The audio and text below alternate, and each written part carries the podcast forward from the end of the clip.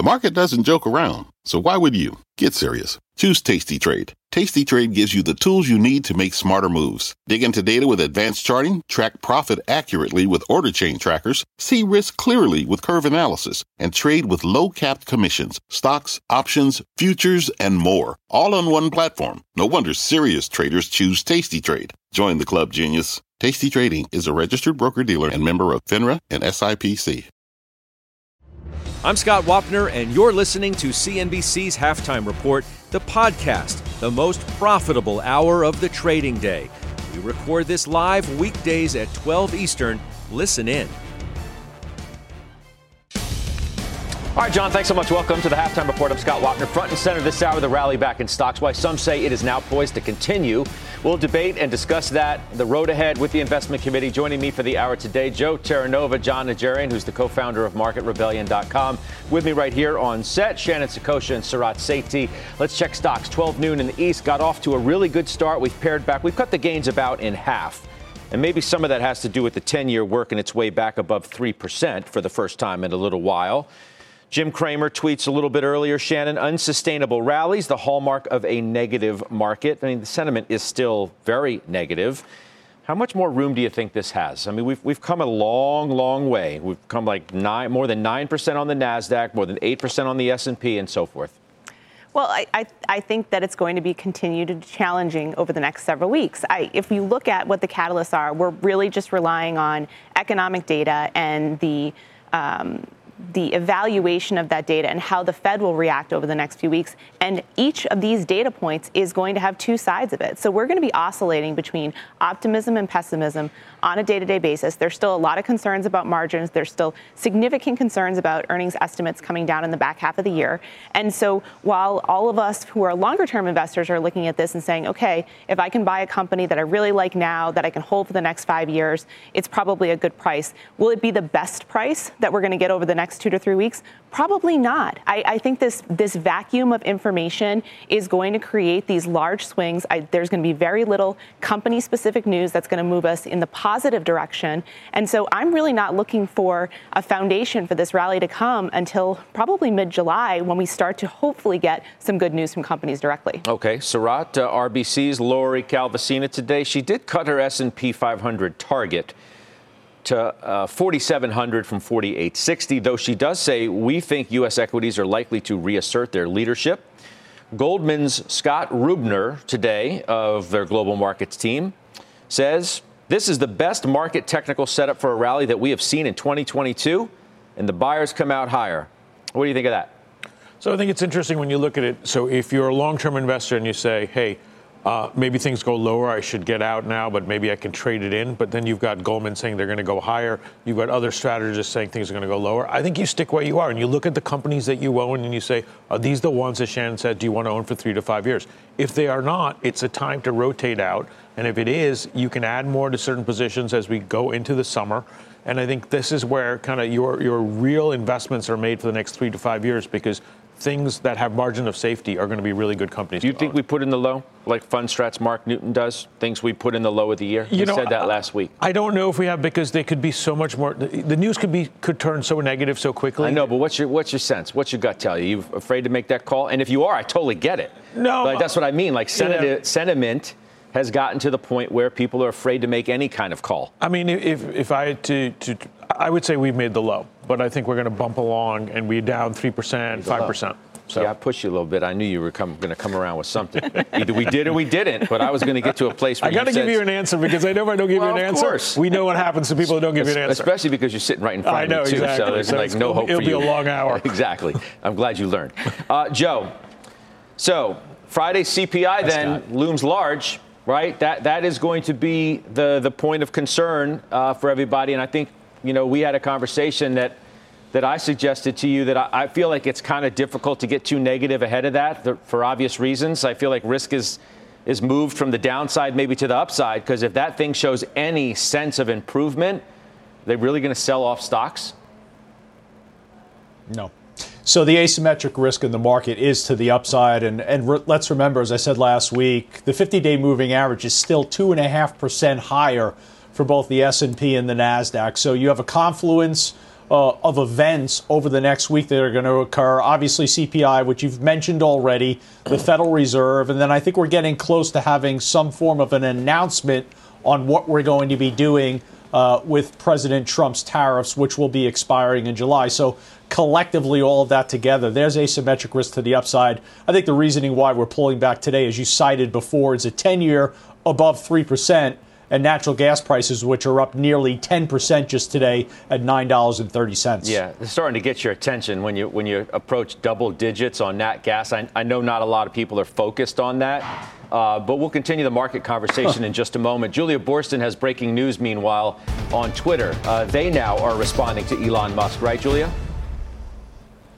That's right. Twitter now responding to Elon Musk, reiterating his demand for user data. He's concerned about the number of fake accounts and bots on the platform and threatened to cancel his deal to buy Twitter. Twitter responding, saying, quote, Twitter has and will continue to cooperatively share information with Mr. Musk to consummate the transaction in accordance with the terms of the merger agreement. We believe this agreement is in the best interest of all shareholders. We intend to close the transaction and enforce the merger agreement at the agreed price and terms. And of course, Scott, we have to point out that the stock is trading well below the $54.20 that Musk agreed to buy it for. Twitter shares now down at around $39 per share. Back over to you. All right, Julie, appreciate the update there. Thank you very much. In other words, we ain't budging. That's the word from Twitter this hour, 12:05 on the East Coast. Uh, we'll see how this plays out for the rest of the day, no doubt. So, Joe, back to you as you were making your thought. Uh, a lot hinges on what's going to happen on, on Friday with, with the CPI. It, it does feel dare I say, that the tone of the market has improved somewhat. I mean, as I said, we're up like 10% uh, in a fairly short period of time, but it still feels especially fragile. Without question, it feels it feels as though the market could roll over once again, and that's more, I suspect, technically oriented uh, than it is fundamentally oriented. Uh, a lot is going to reside in what we hear from that inflation report, but also what we get from the Federal Reserve. So I think the right way in terms of to be thinking about positioning right now is obviously I am positioned for the upside, but I'm doing it in a way that's kind of respectful of valuation, growth making a little bit of a comeback, but I still want to avoid that hyper growth strategy. I want to stay more specifically with growth at a reasonable price and then looking towards the value uh, I obviously want to be in value, and I give everyone uh, the, the, the mention that I think you should be looking at financials and healthcare and really thinking about increasing allocations there from a value strategy perspective. Okay, so we're going to get more into that in a little bit because I thought that was a really interesting note. We have Dr. J with us. Is he with us? Doc, where are you? I don't even see you. Doc, yes. are you with me? Oh, you don't see me. No, they didn't yeah, have I'm, you in the I'm boxes. You. There you are. I just wanted to make sure I didn't see you. there I am. I want to make sure you didn't go somewhere. you never know with you, Doc. Um, all right, the market. That's true. Give, give, me your thought. How are you trading it? Well, um, I, I wish I shared Joe's optimism that said that you know the the, the biggest move could be to the upside. I, I can't agree, Joe, right now because uh, the consumers Why? are telling us with that Michigan consumer sentiment data, Scott, mm-hmm. uh, that was the lowest in 10 years, 61. Um, this has been just plumbing lower as consumers are being squeezed everywhere. Food prices, um, prices of travel, yeah. prices to fill up the tank, and so forth, energy at home, everything is hitting the consumer. So um, if we do come out at about 8.2 on Friday, Scott, um, I guess that's better uh, than, than a horrible scenario, but that's not the sentiment that the consumer is feeling. That's what the Fed is measuring.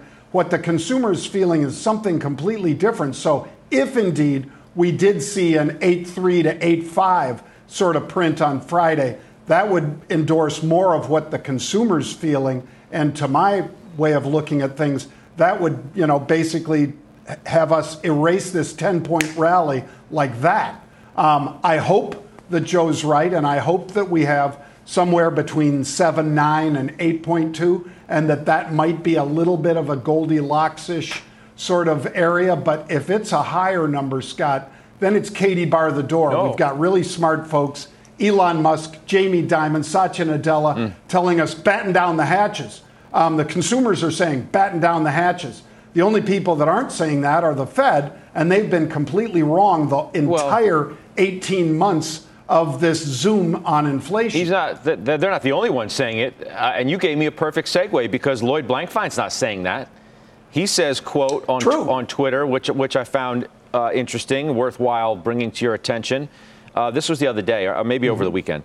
Uh, dial back a bit the negativity on the economic outlook. He says, if I'm managing a big company, of course I'm prepping for the worst. Now, obviously, he's alluding to comments from, from the likes of Jamie Dimon preparing for the hurricane. But the economy is starting from a strong place with more jobs than takers and is adjusting to higher rates. Riskier times, but may yet land softly. So, Doc, what do you do with that? I mean, here's a, here's a guy who knows his way around uh, the world, how to operate a large firm mm-hmm. in unsettled environments, and says, chill out for a second. Well, he says that we have a chance, a chance. I'd like him to handicap that chance for us, Scott. If he told me that it's 60 40 in favor of a soft landing, he'd be way alone on that island saying that. I mean, I don't think most people are thinking it's 60 40 or any majority chance at all. I think they're thinking this is a postage stamp that we're trying to land this plane on. It's really small the uh, possibility that we have a soft landing. Now, it could be softish if indeed uh, the Fed decided to cut back to a quarter point in September and or pause in September, but September seems like a lifetime away right now with half a point coming now, half a point in July, and then Jackson Hole and September looming. So I would say I respect the heck out of Mr. Blankfein but it's not a, a, a very high probability.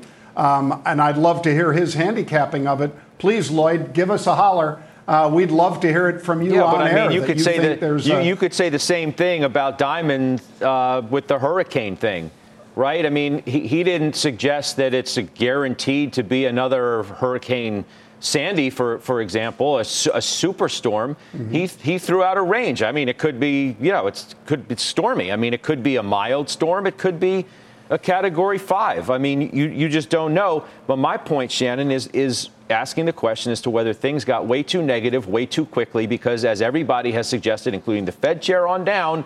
We are in an uncertain environment, but one that starts from a very strong foundation.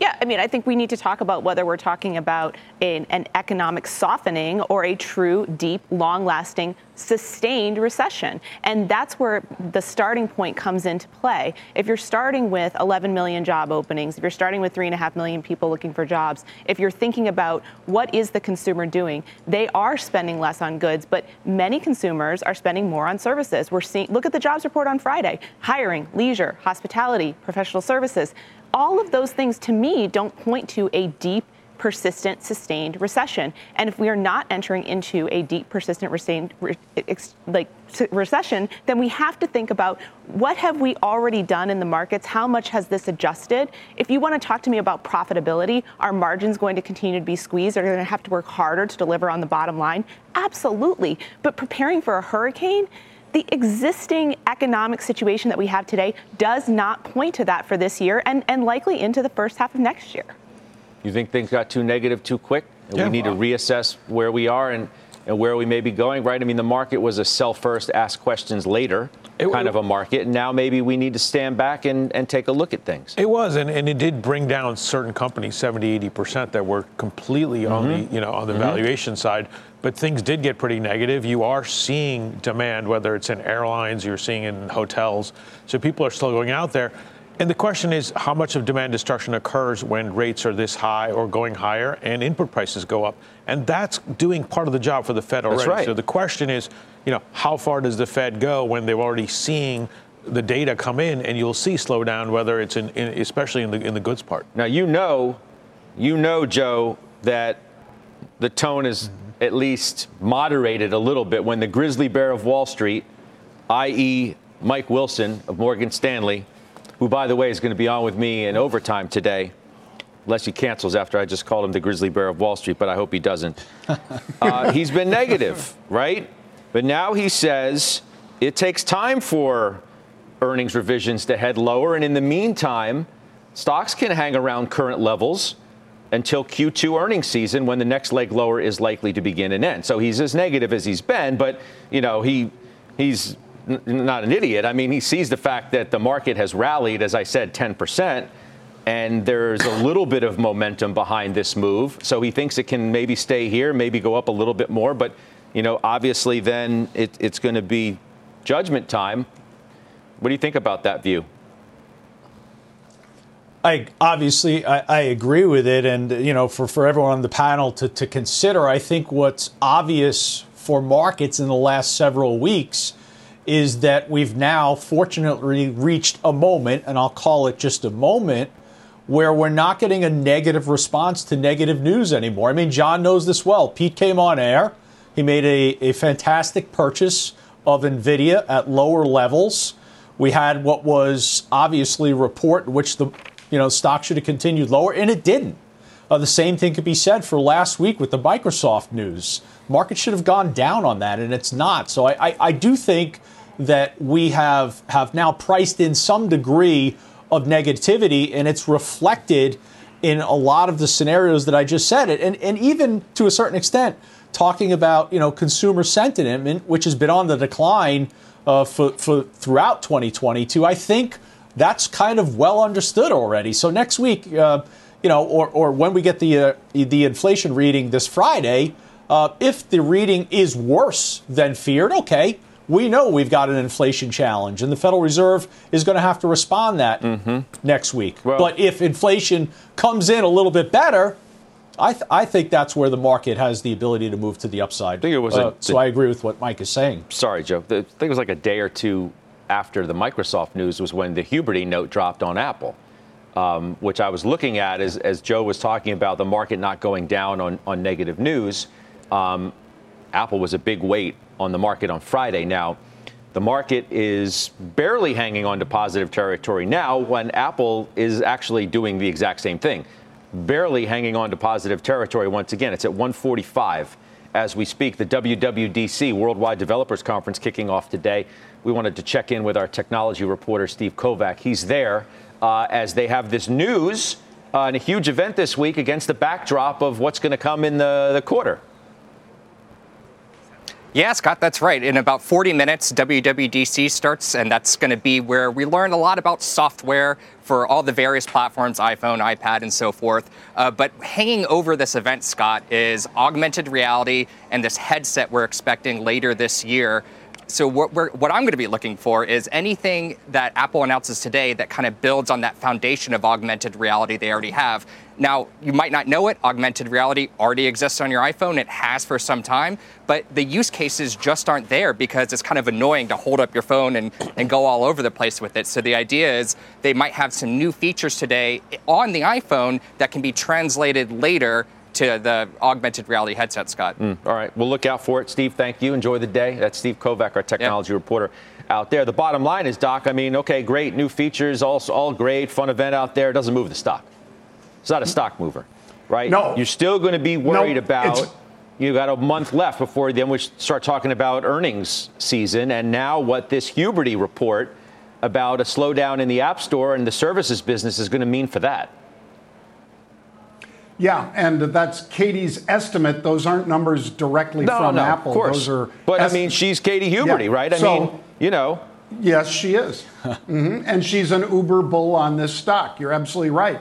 Um, augmented reality uh, and uh, some of the uh, uh devices like these Apple glasses, at least in air quotes, that's what people have been calling it, um, could be a game changer for them. Um, it depends how much of that they show us, Scott. It's more likely to be, just as Kovach said, the, uh, the likelihood is that it's going to be tweaks to the operating system um, with some hardware upgrades for the iPad and things like that. So, not terribly exciting um, and not surprising that the stock is flat going into that, but they could surprise either way. I, I would suspect that uh, a little more talk on the augmented reality side and those glasses could be exactly that kind of catalyst. All right, Shannon, the other one we need to talk about is Amazon. Looking at it right now, up a couple bucks, close to a couple of percent. 20 for one split goes into effect today.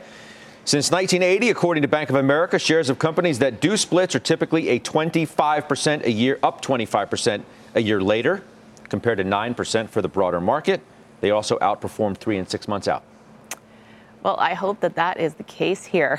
this is one of the largest per, uh, companies in our portfolio. Yeah, for what's It- been a disappointment, right? Absolutely. Worst performing year to date. Well, next to Facebook. Next to Facebook. I've got that too, though. So there you go. Uh, okay. All right. Down 27% year to date.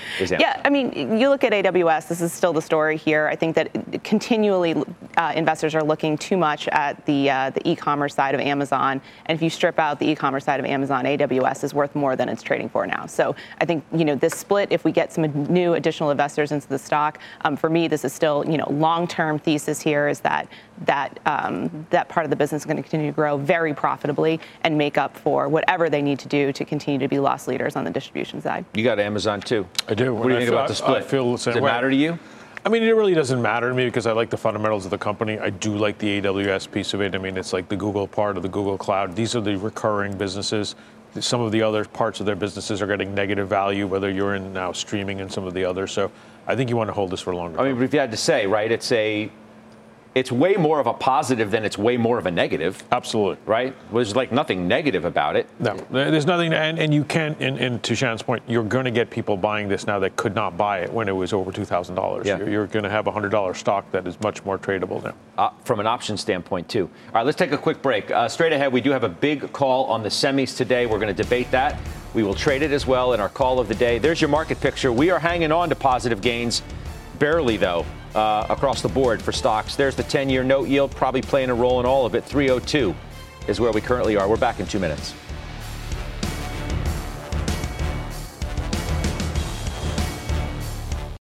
Old Dominion Freight Line was built on keeping promises. With an industry leading on time delivery record and low claims rate, we keep promises better than any other LTL freight carrier because we treat every shipment like it's our most important one. Visit ODFL.com to learn more.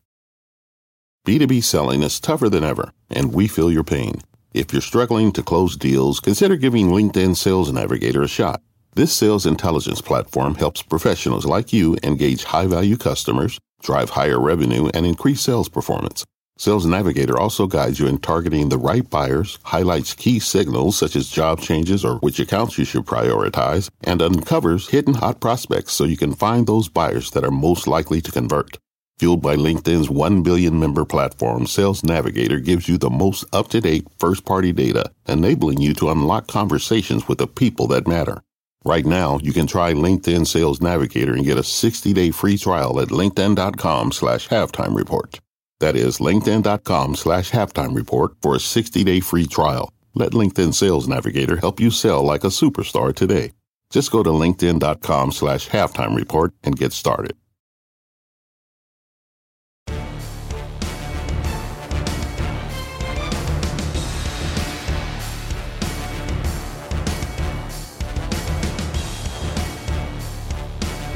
We'll get to our call of the day in a moment. Dr. J, though, I wanted to come back to you for what you're seeing actually on Amazon regarding that option activity that we said uh, is unlocked because of this split.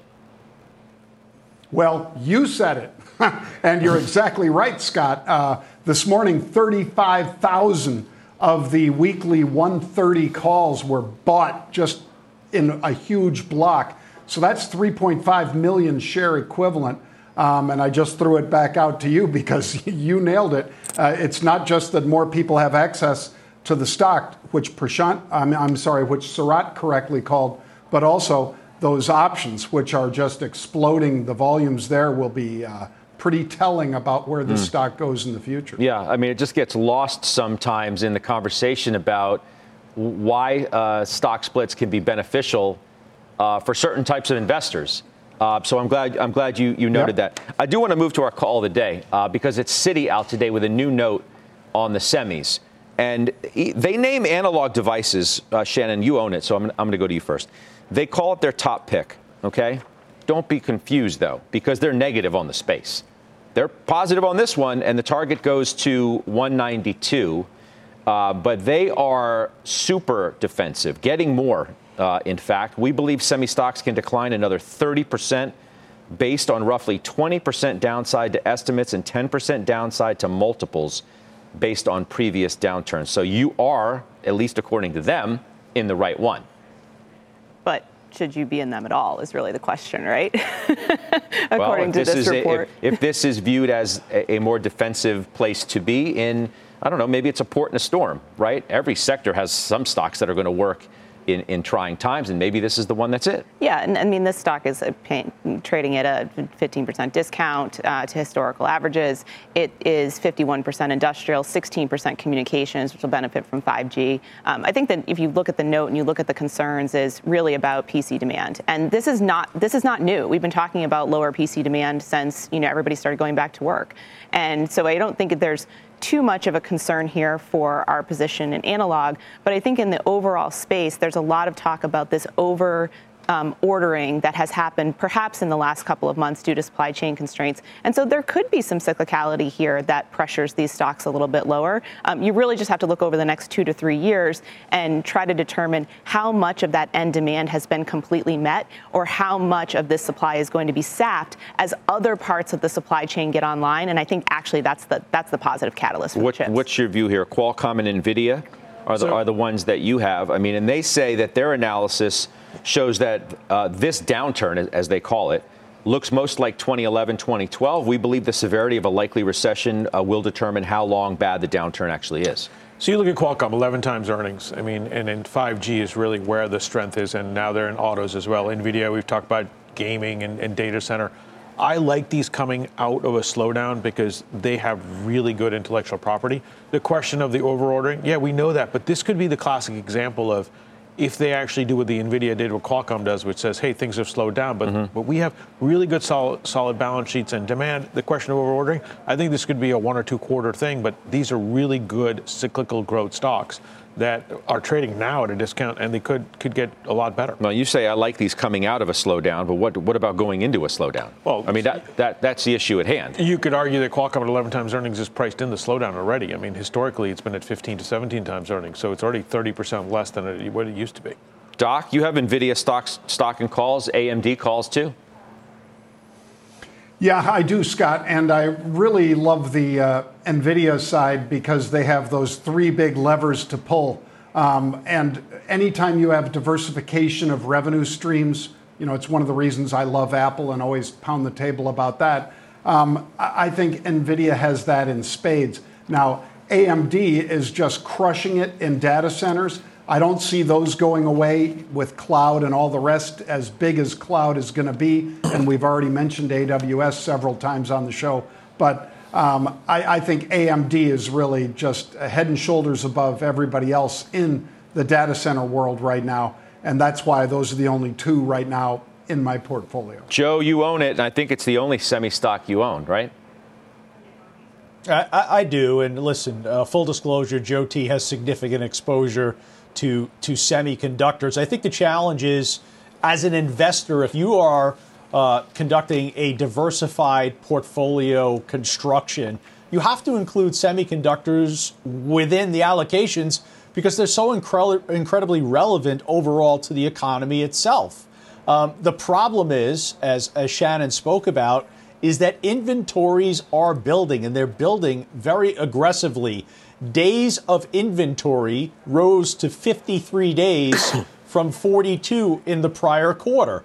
So the concern you might have to your question to Sarat Scott is if the economy slows down further, well, IT spending is going to slow down as as well. Uh, that's going to lead to this continued malaise overall for semiconductors. And as I said before, as I, I began the show, I think the market has the potential here for a near-term rally. But if you want to signal the all clear, well, you better be certain that the semiconductors are participating because they're incredibly uh, critical. Last point on that is I would look at Taiwan Semi. Taiwan Semi geographically and such an incredibly important part in terms of contributing to where the demand is coming for globally, but yet Taiwan Semi is really trading uh, rather awful, as giving no signs of really uh, bottoming and recovering just yet. So I'd watch Taiwan Semi, which is not giving you the confirmation. Mm-hmm. Semis aren't giving you the confirmation right now. And with the longer term perspective of, okay, is this an all clear? It's just not there yet. Yeah. Uh, Taiwan Semi is about to go negative as the Dow just did as well. I should just note that for you. We're negative by about six, but we've given up uh, almost all the gains across the board Nasdaq's barely higher by about seven points. Uh, S&P hanging on by six.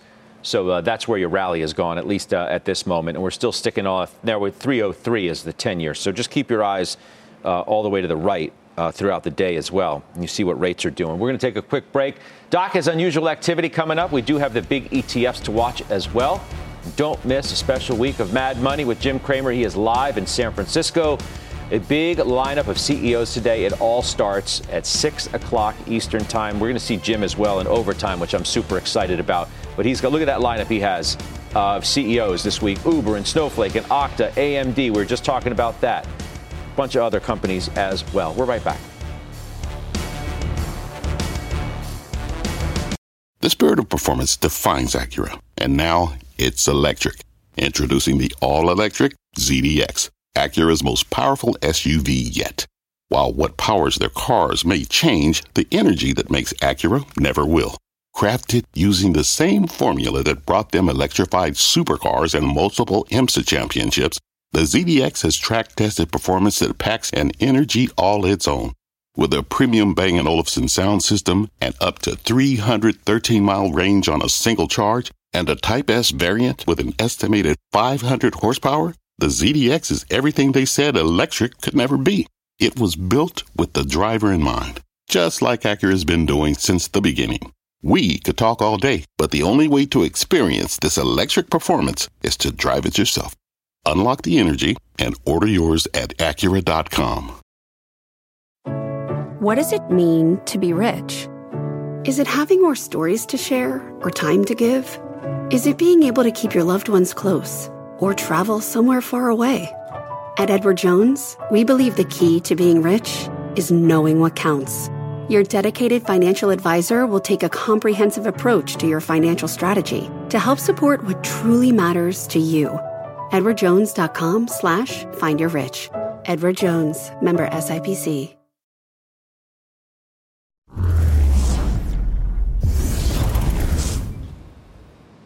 And welcome to the ETF Edge portion of Halftime Report. I'm Bob Pisani. After months of outflows, bond funds have started seeing inflows again, including high yield and treasury ETFs. What's going on? Let's talk to Jerome Schneider. He's the head of short term portfolio management and funding at PIMCO. He manages some of the largest actively managed bond ETFs in the U.S.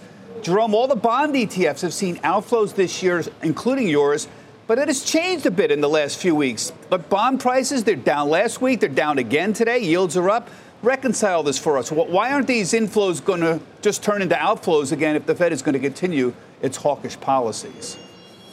Absolutely. The trend has changed slightly for two reasons. One, the uncertain economic outlook that simply this is an anti Goldilocks environment, one that where growth is in question as well as inflationary expectations, where the market isn't necessarily too hot nor too cold. That environment makes it a little bit more ripe for bonds to be considered. And the second one really has to do with the recalibration we witnessed in rates in the first and the second quarter, which has moved rates and more importantly yields for bonds to a higher plateau, which hasn't been seen in quite a while. And that's attracting new investors, primarily financial advisors who have been attracted to risk throughout the era of quantitative easing and easy credit financial conditions to move to a place where where in fact they're looking for yield and total return on a safer basis. And really they're identifying that bonds are a little bit different in this environment.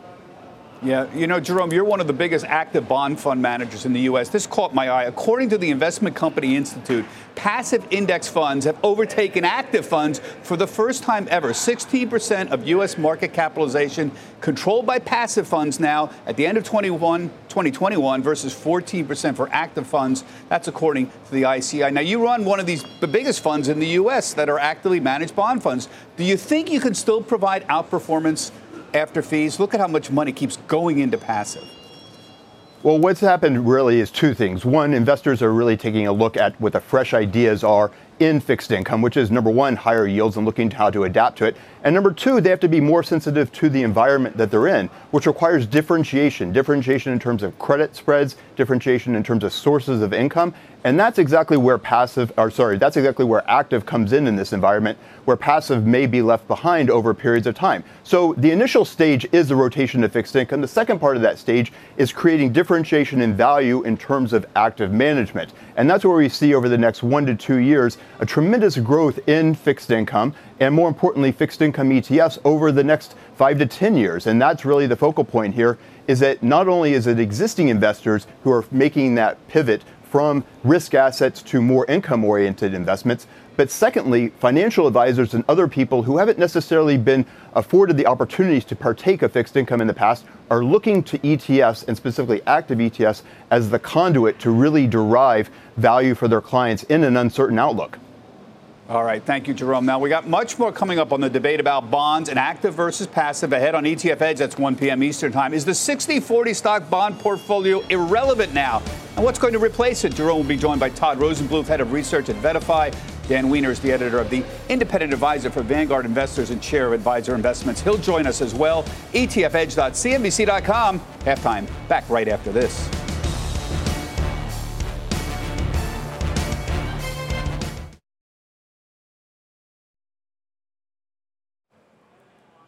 Here is our CNBC News update at this hour.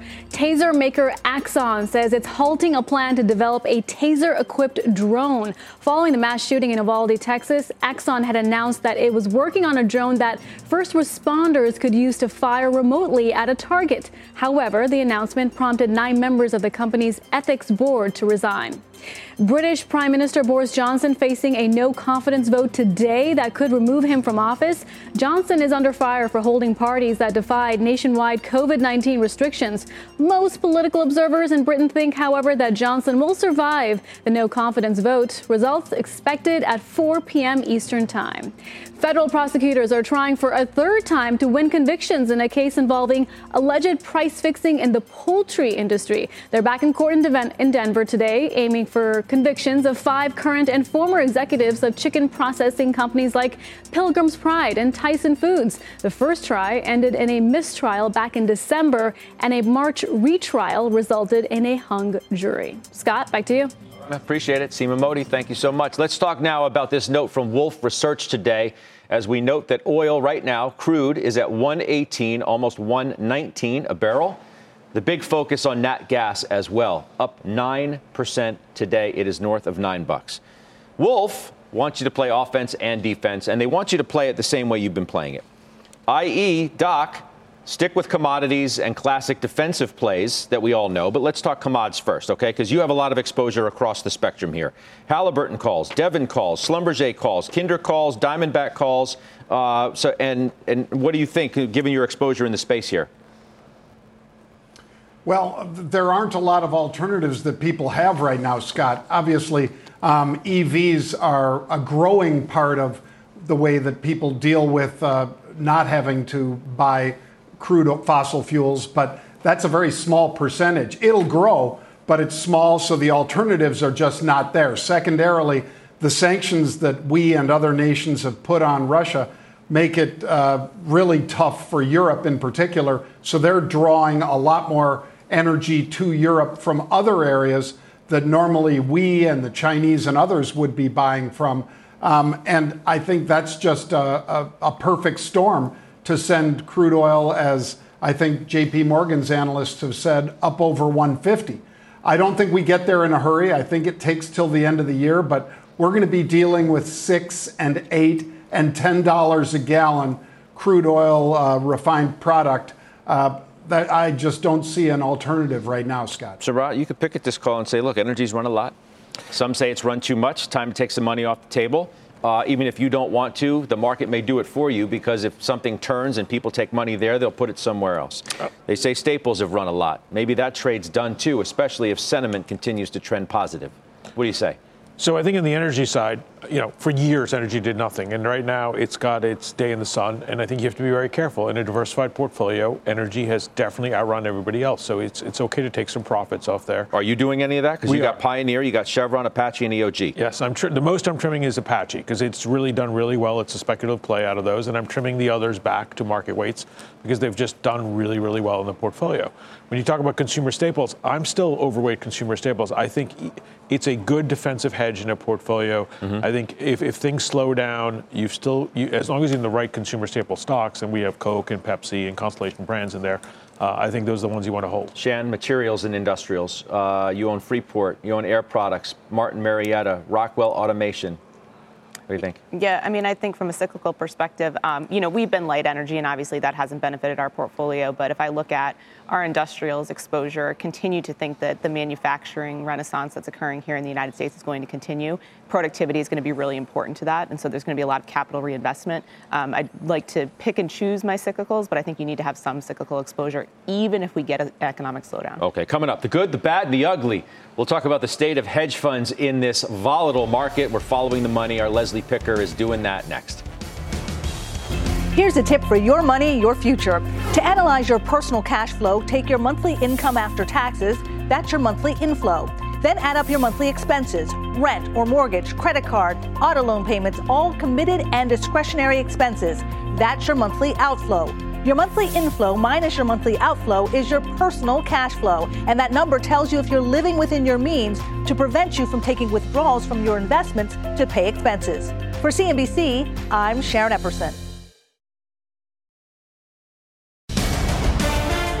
Welcome back to the halftime report. New data out on the health of hedge funds in this very volatile market. Our Leslie Picker always following the money for us and has our report today. Hey, Les. Hey, Scott. Yeah, May was another rough month for hedge fund managers, especially those that trade both long and short in equities. According to Goldman Sachs, on an asset weighted basis, this strategy was down nearly 2% in May, during which time the S&P was effectively flat. This means that the average negative returns were driven entirely by negative alpha on the long side, with little help from shorts, not that broader market activity. Technology funds were among the worst, down more than 8%. Healthcare was down more than 5% for the month on average. You saw this in the returns of tech oriented firms like Tiger Global and D1, which have taken massive hits this year, especially in their public books. Pershing Square, which has little tech exposure, still down about 18% this year.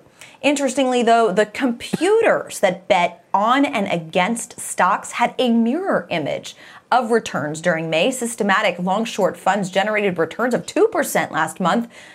In volatile years like we've had, the quants can make faster pivots than fundamental investors, which is perhaps why you're seeing such a disparity between people and machines this year. Scott? They do say people, you need people right now. Active management's better mm-hmm. in this kind of environment. And we've heard that many times before, Leslie. That's right. Well, these quants, these systematic funds, are actually considered active management because they're programmed to do things different than, say, the indexes, um, even different than ETFs. They do invest oftentimes in individual stocks. They just trade in and out of them quickly. And in the current environment, with so much uh, uh, factors and so much news on a daily basis, sometimes it helps to have kind of a computer at the helm that's maybe less emotional about trades. At least that's what the returns in May would suggest. Gotcha. Leslie Picker, thank you as always. Stay with us. Jon's latest unusual activity trades are coming up. Plus, all June, we are celebrating Pride Month. Here is CNBC Clip Desk Manager Cassandra Francavilla. My son opened up to me about his true identity when he was a freshman in high school. His ultimate goal is to be a commercial airline pilot and fly internationally. But there are 71 countries where being gay is a crime and it's punishable by death in 13 of those countries. Pride is a perfect time for allies to commit or recommit to doing their part in achieving the best future for my son that's safe and fulfilling in any part of the world he finds himself.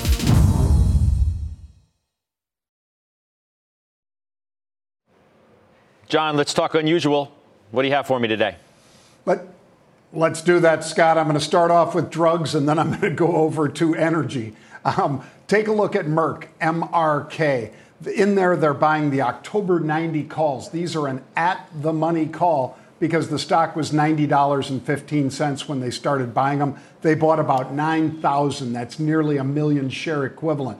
Second trade, like I said, energy, um, VST. Uh, this one, of course, produces energy for uh, almost 5 million people across the country. 7,500 of the July 27 calls. These are just out of the money. The stock was 26.30, I think, when they were buying those. So uh, in both cases, they're either at the money or just at, you know, just below the market. Third and final is QuantumScape QS. This is lithium ion batteries and so forth. So another energy play. 5,000 of the weekly June 13 calls with the stock at 1250. And a very quick update. Pete last Thursday gave you Keurig uh, Dr. Pepper, KDP. Um, those calls were trading for 40 cents. The June 35 calls, they went to $2.40 today as the stock popped on an inclusion uh, in an index. And for that reason, uh, you had about a 600% return wow. on those calls, Scott. Okay, good stuff. Dr. J, thank you. We'll do final trades right after this break. Bang.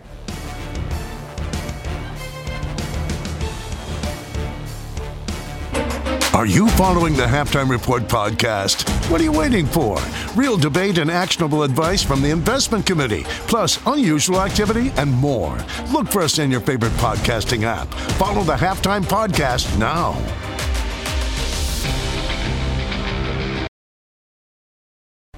Four o'clock Eastern with that man right there, Mike Wilson, Morgan Stanley Chief U.S. Equity Strategist. He will join me top of our program today. Josh Brown will be along, along with Erin Browne of PIMCO. We'll get her latest playbook on the market. And then Cramer out in San Francisco all of this week, so he's going to join us too. He's got a huge lineup, and we're going to talk about the state of tech with Mr. Cramer as well. Let's do final trade. Shannon, you go first. Um, we mentioned it earlier, but uh, we bought this a couple weeks ago. Rockwell Automation believe that um, we are going to bring a lot of production back online here in the United States, uh, and automation is going to be key given the labor shortages that we have. Okay. Joe, you're up next. Name I haven't spoken about in quite some time. I got out of this in November at 457. Generac. I think what the viewers should do, mm. take a quarter position size on each of the Mondays during the course of June. I'll be doing the same. Why Generac? Generac clean, play on clean energy, alternate fuels. We're coming into the hurricane season, and from a valuation perspective now, it's come down enough uh, to where I think that valuation is reasonable. Okay, thank you for that. Dr. J. Um, Unum, UNM. Uh, this is a Jenny Harrington stock. Uh, we're seeing unusual activity at the July 3750 strike. So I joined Jenny. I'm in. Okay. Sarat. American Express. So a couple of things here. You've got a tailwind with services spending for the consumer, mm-hmm. and then you also have the optionality of business spending as people start traveling. And then you got Gen Zs uh, and Millennials starting to spend. Uh, they spent a lot of money and reinvested into their brand. So I think this is a good one to own. For you got to upgrade today to buy uh, from Edward Jones, which makes me want to ask you, since we have a few minutes left, about financials in general, because you do have some exposure in that space too. I do, and I find in terms of valuation, when you look at the J.P. Morgan's, Morgan Stanley selling at nine to ten times earnings. So what we talked about are some of these earnings discounted already potentially, but they're cheap stocks with good balance sheets and, and growing dividends. Assuming you, you think the economy averts the you know the, the worst of the downturn, if you want to call it Assuming that. that it's not the worst case that we have a slowdown and we come out of it, these stocks will do very well. Yeah. All of what's your best name? Your favorite name in the group? Morgan Stanley is my favorite name. MS. Okay. All right. Good stuff. It's great to see everybody. It's good to have you both here. thank you. Always fun. All right. The exchange is now. I'll see you in the afternoon. You've been listening to CNBC's Halftime Report, the podcast. You can always catch us live weekdays at 12 Eastern, only on CNBC.